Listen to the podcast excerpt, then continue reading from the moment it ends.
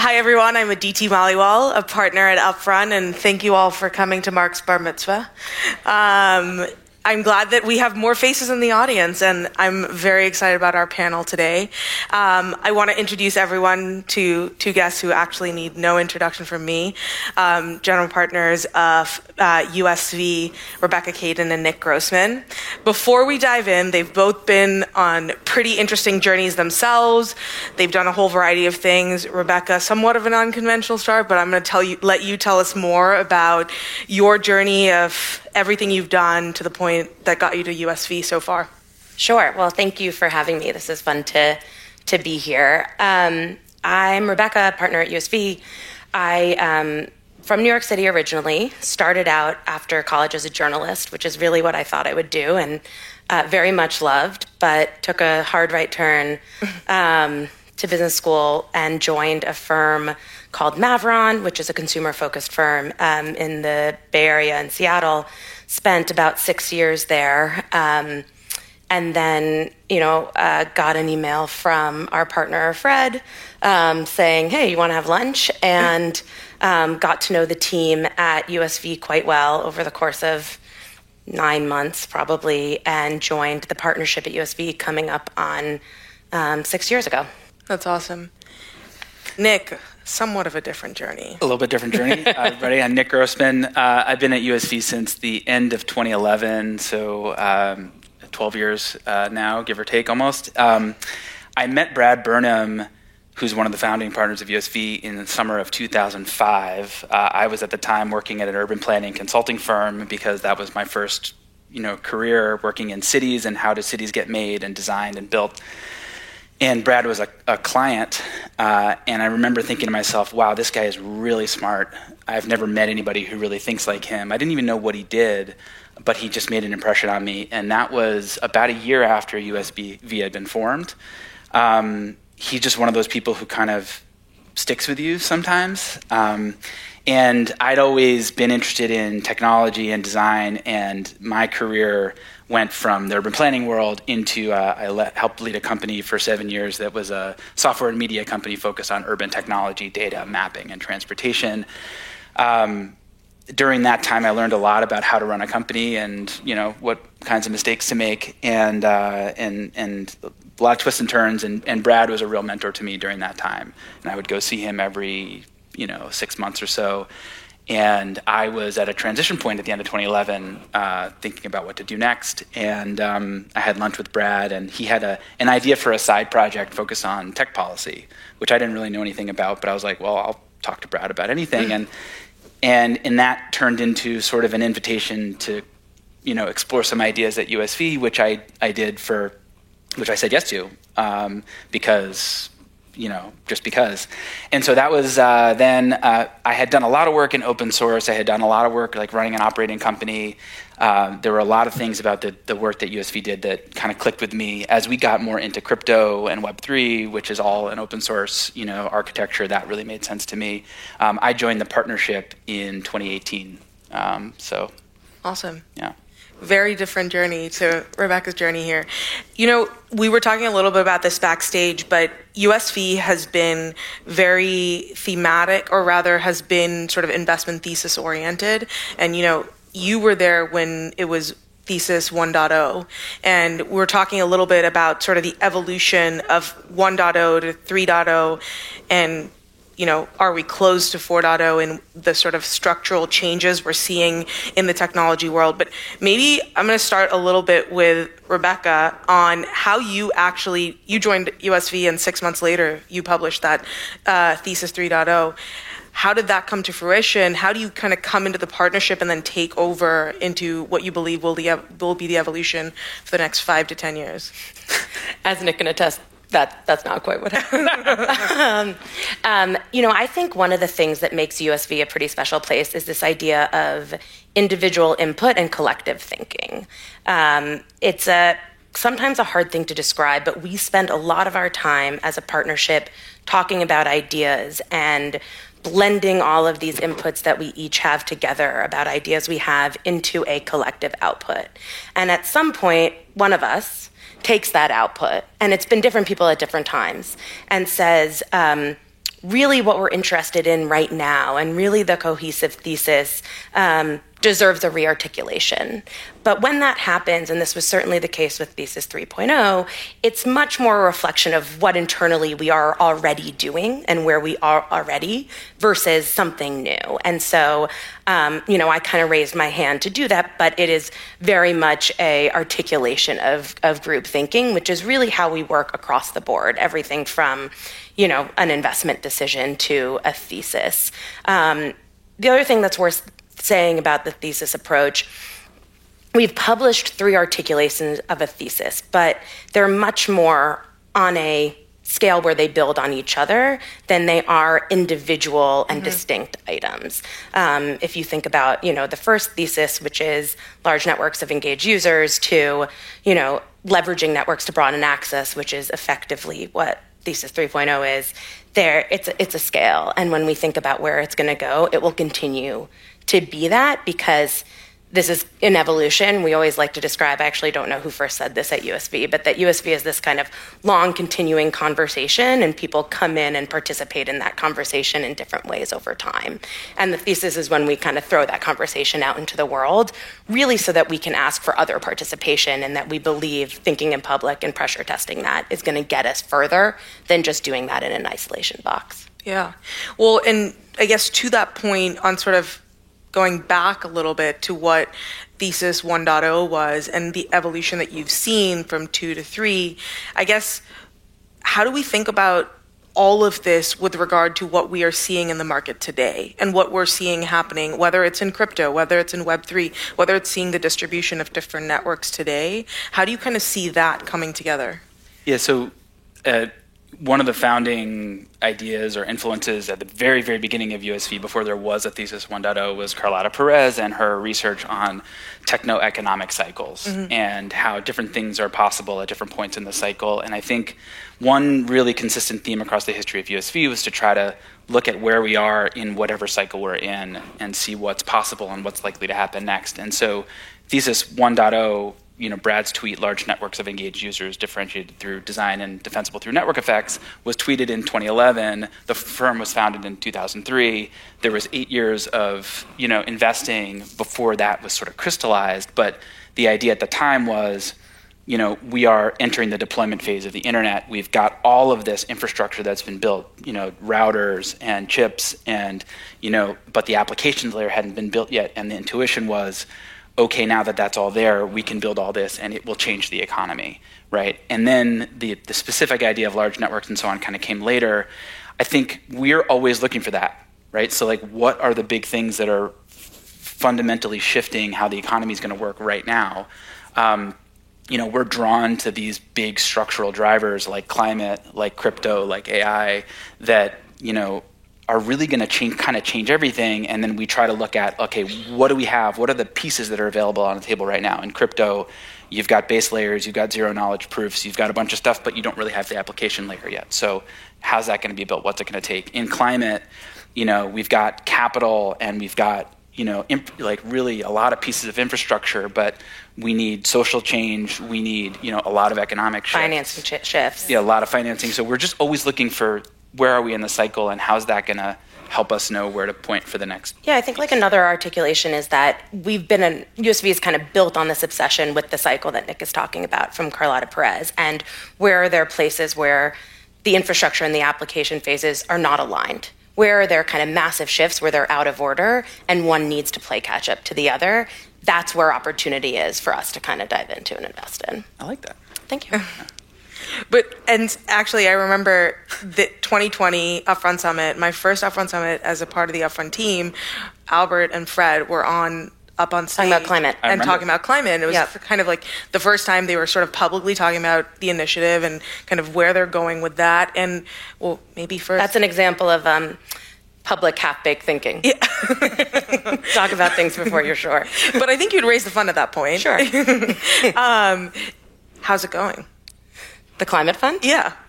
Um, I think um, someone was asking me this yesterday. I think the climate fund has been a really exciting moment for USV. Honestly, I think um, there were several years. It it, it, was a massive move for us. Um, we had never thought about, let alone raised, a distinct category fund, mm-hmm. and in fact had chosen not to with crypto, which was really the first obvious place where that could have happened. And for many reasons we could talk about, decided not to do that. Largely that we believe that our crypto thesis and our core software thesis are one and the same. Albert really came in and rang the alarm on climate, and, it, and we spent almost 18 months, maybe, really turning that around and talking about what that meant. Um, was that investable? What is the thesis behind it? Where is there opportunity? Is it the timing right? What is this right structure? All of these kind of questions, um, and deciding to break it out. And um, I think we did it not totally knowing how it would go, how we would allocate time. We didn't hire a specific team against it, all these kind of things. And I, I think the first thing that's been great is I think we all love it. Um, and USV, one thing I love about USV is like that leads a lot of the decision making. And I think we're all deep in it and believers that both the timing is right to build breakout category defining businesses um, that are also are going to decarbonize the planet and that um, there is a place in the capital stack for what we want to offer. Um, so, how's it going? I think the verdict is out from any results perspective, obviously. We um, just activated the second climate fund, but we're excited to be doing it.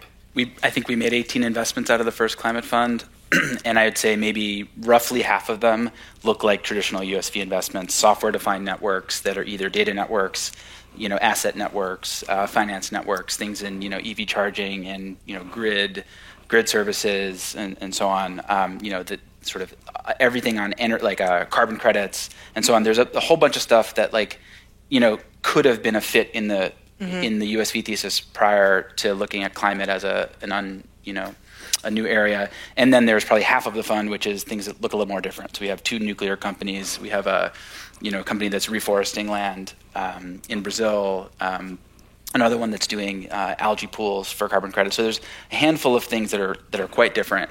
Um, you know, from a we've done I think two things to sort of make that fit within how we work. One is we made it a separate fund on purpose. Uh, we wanted to bucket the risk because it was a new strategy. There's also some some LP some new LPs who wanted to come in that were really interested in climate uh, specifically, and so we wanted to make that possible. And then I think if you look at the, the portfolio composition for our first climate fund, in the areas where we've you know strayed from the things that we've you know had a lot of experience with, we've sized those investments you know in ways that are appropriate. And we've also developed a really strong network of climate specialist co-investors uh, who we've been you know co-leading deals and co-investing with a whole bunch. This is something I think we learned a lot about in crypto, where you know in 2015, 16, 17, it was clear that there was a whole brand new world emerging that we as generalists could understand at a high level but weren't deep in and so we co-invested a ton with crypto you know specialist funds there. So i think we're running a, a, version of that kind of playbook in the climate fund too and that really feels good to us. Yeah. Well you also said that it's the same team that's investing out of the core fund as well as the climate fund.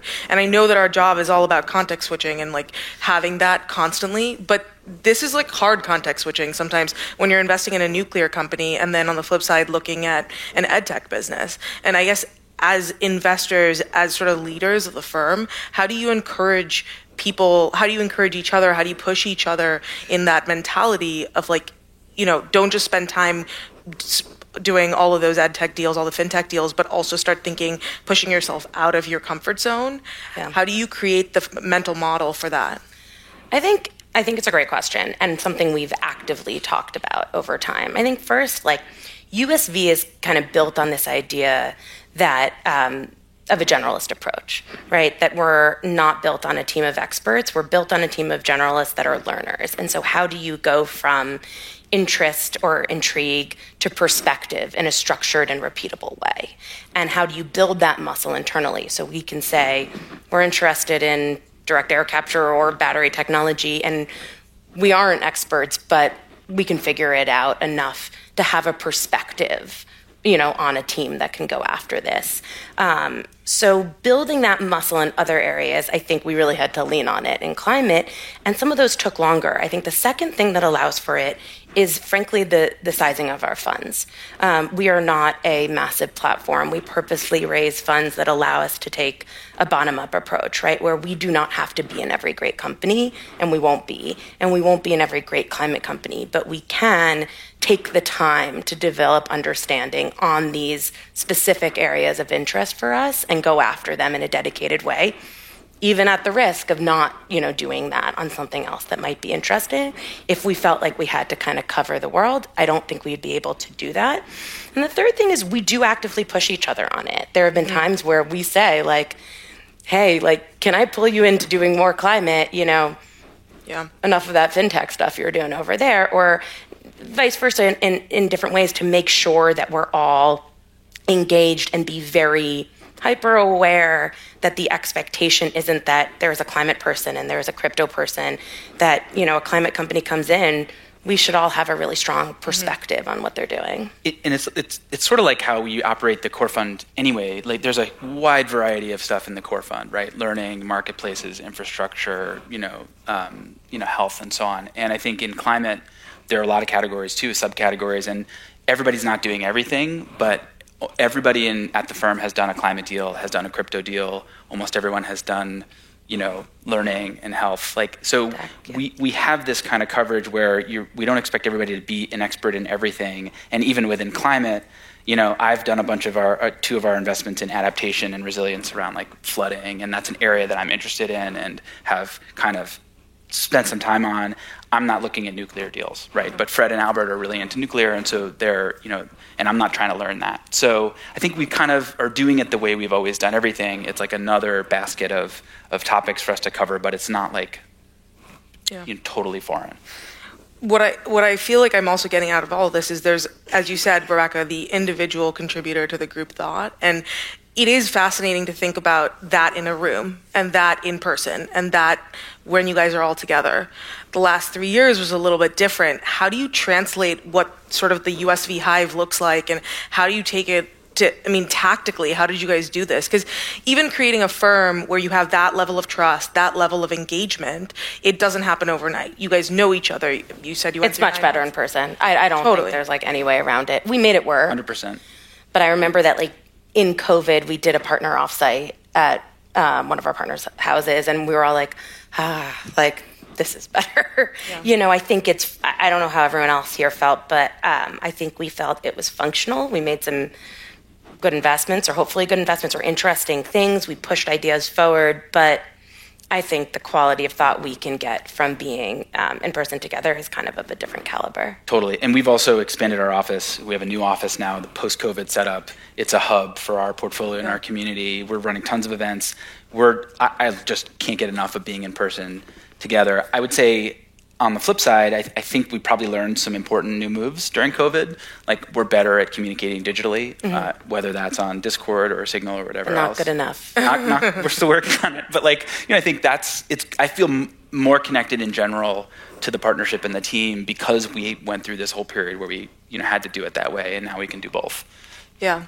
It, it, just talking about COVID a little bit before we sort of change gears into something totally different, but how did you guys think about sort of I know you raised a fund right before COVID, and then you announced another fund during, um, I think it was 2021. How did you think about pacing? How did you think about what you guys do and keeping it true to who you are when you saw the market doing what it does? And I, you've talked plenty publicly about sort of the fund size and kind of why the strategy has stayed the same. But how did you think about pacing? How did you think about the choices you made?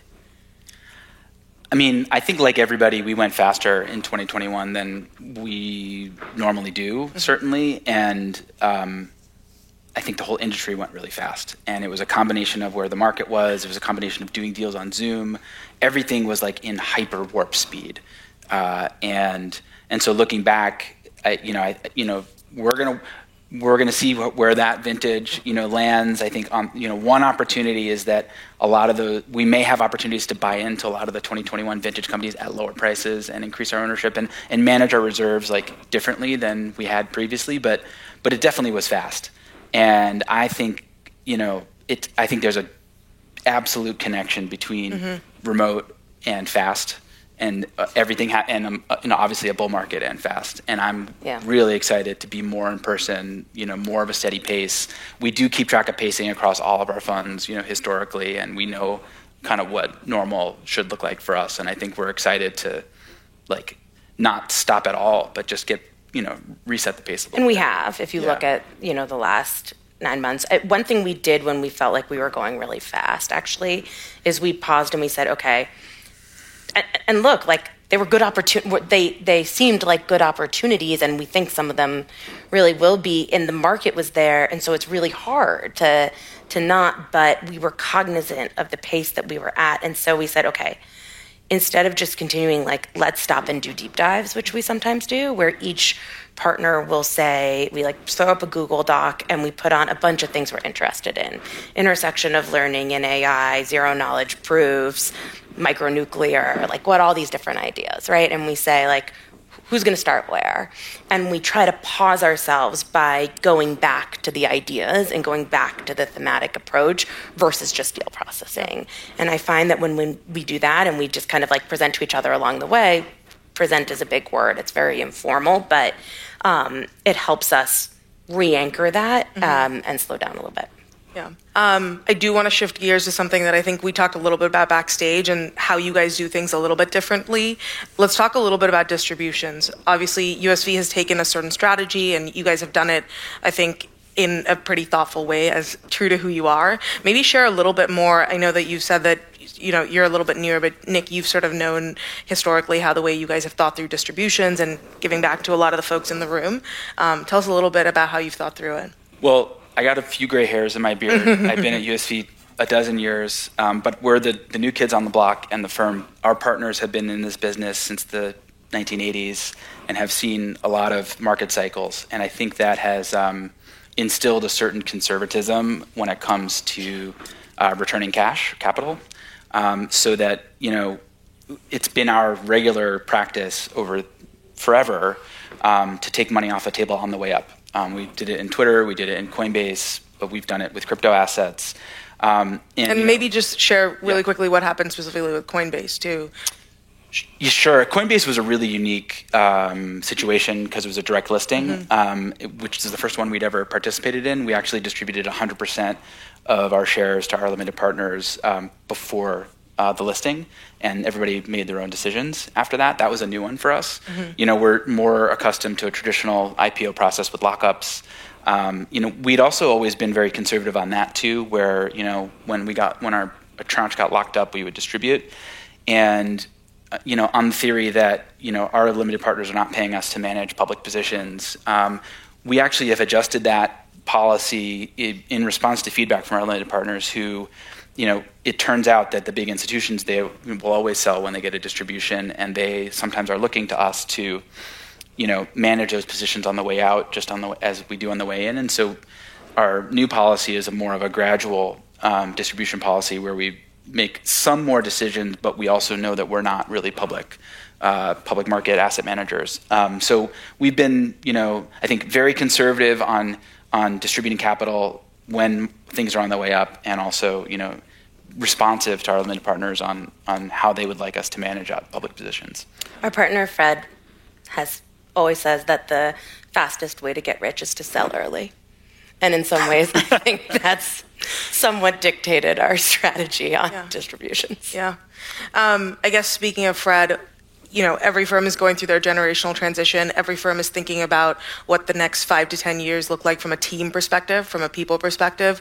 What does the next five to 10 years look like? Who's staying? I mean, who's leaving if you want to share?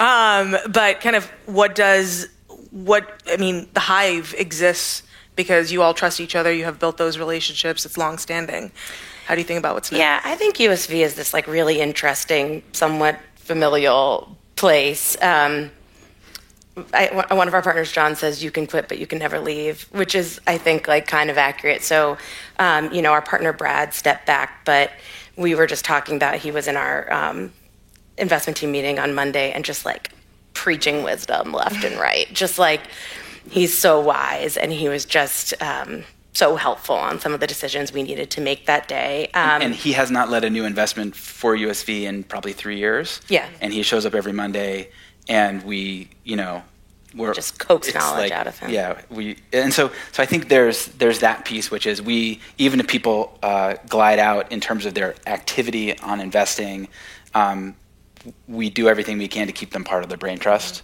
But Brad had so Brad um, stepped back. Our partner John stepped back.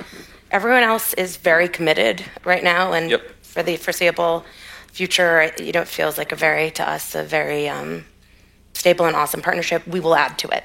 Um, we will add another partner um, to the firm. They will be based in New York, which we feel strongly about, um, and we're excited to do so. So, recommendations, please I know. It's like, well, and here's the job description right but after yeah, I'm, this. we're very much trying to get that out there. Um, but you know, carefully. I Yeah. think it's a the model works with a lot of trust, and this kind of collective thinking is hard, and so we're I think protective over the group that we're working with. Awesome. Well, thank you both for the time. This was an incredible look under the hood of an organization that I think many of us have just admired for a long time. So thank you, and thank you all for being here. Thanks for having Thank us. you.